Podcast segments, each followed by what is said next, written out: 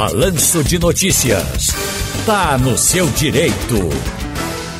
Vamos lá então, tá no seu direito. Deixa eu voltar aqui agora para o nosso programa para falar com ele, doutor uh, Rômulo Saraiva, nessa nossa tarde de quarta-feira. Doutor Rômulo, boa tarde, tudo bem, amigo? Boa tarde, Ciro. Boa tarde, ouvintes da Rádio Jornal. Um prazer falar com vocês. Prazer tudo nosso. Hoje é, nós acertamos falar tudo ou pelo menos quase tudo sobre PEC emergencial. Estou pedindo aqui às pessoas que tiverem dúvidas, por favor, já nos atualizem com as suas dúvidas pelo www.radiojornal.com.br. O telefone é o 34213148, a Val vai lhe atender ali agora. O telefone está livre para você. Ou no nosso painel interativo também, o 99147 8520. A PEC emergencial, o projeto do Congresso Nacional, já foi aprovado lá no Senado em, do, em dois turnos, seguiu para a Câmara Federal. Os deputados aprovaram ontem em primeiro turno, numa ligeireza que é necessária, né? hoje seguindo para o segundo turno. Mas essa discussão política de Lula, de Moro, de Faquim, enfim, a gente também está acompanhando tudo.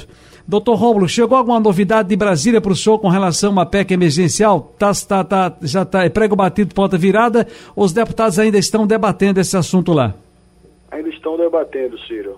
Na, na realidade, o Daniel Silveira, que é, um do, é o relator, é o relator né, e o próprio Arthur Lira explicam que possivelmente hoje haverá uma definição em relação à questão da PEC emergencial, que é justamente uma autorização para que a verba né, que vai pagar o auxílio emergencial possa ser efetivada. Existe uma programação financeira para que essa despesa já comece a ser paga agora em março.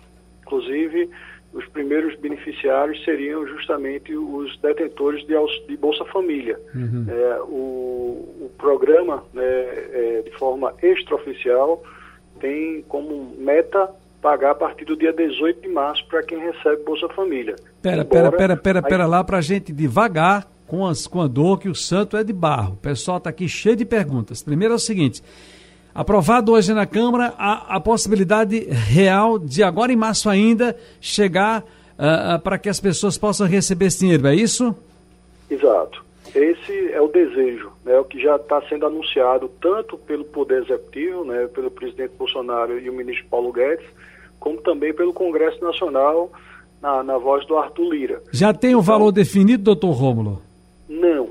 Esse detalhamento, ele não aconteceu. Então, nós não temos com segurança e absoluta certeza a questão dos valores, da durabilidade e das condições do programa, quem entra, quem sai.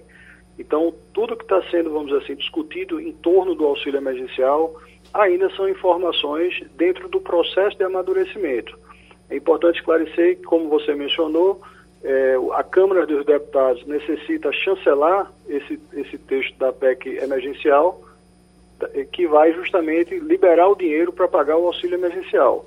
Necessita que o Congresso Nacional, e está com a data prevista para esta quarta-feira, ocorrer a finalização desse processo legislativo e a promulgação.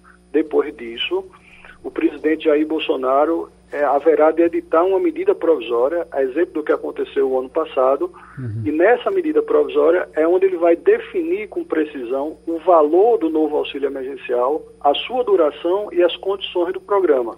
Certo. Mas cogita-se, Ciro, uhum. é, algumas especulações. Paulo Guedes, na, na última segunda-feira, disse que o auxílio ficaria provavelmente entre 175 a 375 reais. O Arthur Lira também mencionou que fica ali algo em torno de 250 reais, deve ser o padrão. Então, a partir né, dessas falas, é, costura-se dentro do Congresso Nacional para que isso seja efetivado pela medida provisória, uhum. que o valor deva é, ficar em torno de 250 reais a cota do auxílio emergencial de 2021. Ontem, por Mas exemplo, nós não... colocamos aqui uma reportagem, me permita interromper o doutor Rômulo, apenas para dizer que colocamos uma reportagem, inclusive de rede nacional, aqui no nosso programa O Povo na TV, que tratava inclusive disso. Atenção, quem recebe auxílio emergencial terá que atualizar o cadastro, hein? A intenção da Caixa Econômica Federal é evitar fraudes durante o pagamento dessa nova rodada de benefício. Lembrando que o governo federal deve pagar mais quatro parcelas de auxílio emergencial. O valor médio seria aí, como está colocando o doutor Rômulo Saraiva, é 250 reais. Agora, partiria, se solteiro, homem, 170 ou 175 reais, chegando a possivelmente mulheres, chefe de família, ah, com filhos, claro, a 350 a 375 reais. Mas não há nada definido. A pergunta agora da pessoa é o seguinte: está aqui o Renato perguntando, Ciro, pergunte o doutor Romulo Saraiva. Eu, eu, recebi ano passado 600 reais, aqueles 600 reais. Eu vou de novo, eu preciso fazer algum recadastramento, atualizar, como é que eu vou fazer? Vai ser importante fazer essa atualização, Ciro, até como forma de, de segurança para a própria pessoa que está interessada em receber o auxílio emergencial o governo agora está mais atento em relação à questão da fraude. No ano passado, quando surgiu a pandemia, o governo estava iniciando um programa totalmente sem nenhuma informação muito precisa sobre os contemplados. Agora, o governo já tem informações detalhadas da, da vida das pessoas. Né? O ano passado foi pago o auxílio emergencial 67 milhões. Neste ano, a preocupação é que se, se pague em torno de 40 milhões. E aí, uhum. para que possa ocorrer esse pagamento, é necessário fazer a atualização pelo aplicativo Caixa Tem, justamente para evitar fraude. Atualizações do CPF, no Tribunal Regional Eleitoral, no cartório eleitoral, na Receita Federal. Então, as pessoas que têm o desejo de passar a receber o auxílio emergencial, é interessante que ela já vá é, fazendo essa atualização cadastral e se tiver algum, alguma crítica em relação ao CPF, que já vá regularizando, para que quando o, o, programa for lançado, não acontecer aquelas, aqueles problemas de recusa do pagamento do auxílio emergencial. Porque Ô, doutor Rômulo, o CPF estava com pendência. O José de Souza está dizendo que não tem celular. Qual é a forma que pode se fazer o seu cadastro ou atualizar o cadastro? Quem não tem um aparelho celular? Olha, o aplicativo ele é necessário até para instrumentalizar a liberação. Lembrando o que aconteceu o ano passado, o governo fazia a liberação em doses homeopáticas do auxílio emergencial. Então, havia a liberação do dinheiro pelo aplicativo, que você fazia pagamentos de contas pelo aplicativo e somente depois de alguns dias é que efetivamente a pessoa poderia sacar o dinheiro no caixa eletrônico. Então, se ele não tem o celular, a recomendação é que ele possa fazer essa atualização cadastral por meio de um celular emprestado, mas ter o cuidado de não sair fornecendo dados para terceiros, ou pode fazer também pelo computador. Mas é importante que ele tenha essa atualização cadastral para poder receber o novo auxílio emergencial e também o benefício sendo liberado ele vai conseguir fazer alguns pagamentos de forma mais rápida pelo aplicativo. Pois é, o João aqui de Vila Popular está dizendo o seguinte: o antigo Caixa tem, tem validade ou não? Não, em princípio o programa ele coexistiu com o Caixa Tem, mas como vai ressurgir o novo auxílio emergencial, o aplicativo continua válido.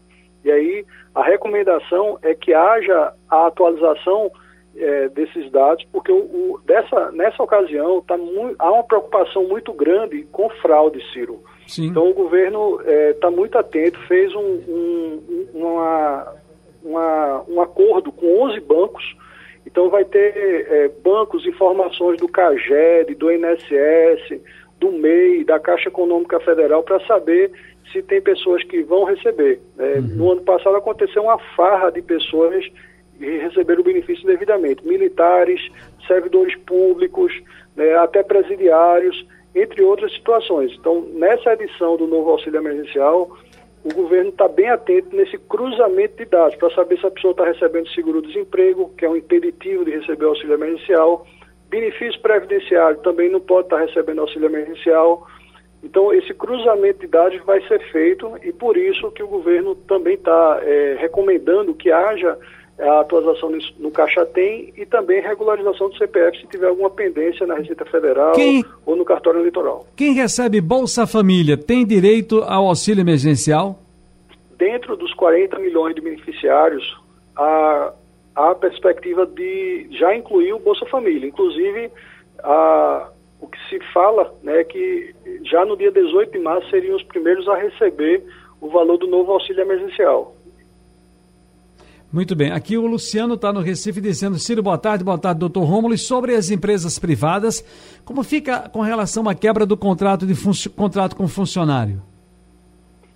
Olha, Não, eu acho que não tem a... nada a ver com o auxílio emergencial, mas por conta da pandemia. Eu acho que segue um curso normal, não é isso? Quer dizer, quando eu digo normal é uh, tem que seguir todos aqueles parâmetros de quem está sendo desligado, enfim, ter a documentação, se for necessário, justi sindicato, justiça do trabalho, não é isso?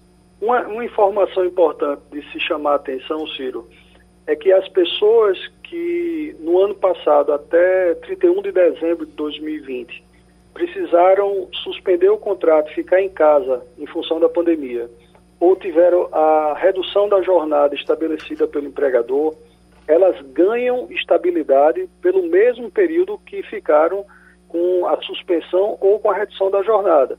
Então, quando começou a pandemia em março, e formalmente ocorreu até dezembro, se o empregador é, viabilizou que ele ficasse em casa seis meses com o contrato suspenso, as demissões que ocorrerem precisam respeitar a estabilidade do, do programa BPE, que foi o programa que o governo é, subsidiou o salário de muitos trabalhadores para não ocorrer desemprego. Perfeito. Então, se ele teve seis meses de suspensão contratual o ano passado por conta da pandemia, ele ganha seis meses de estabilidade.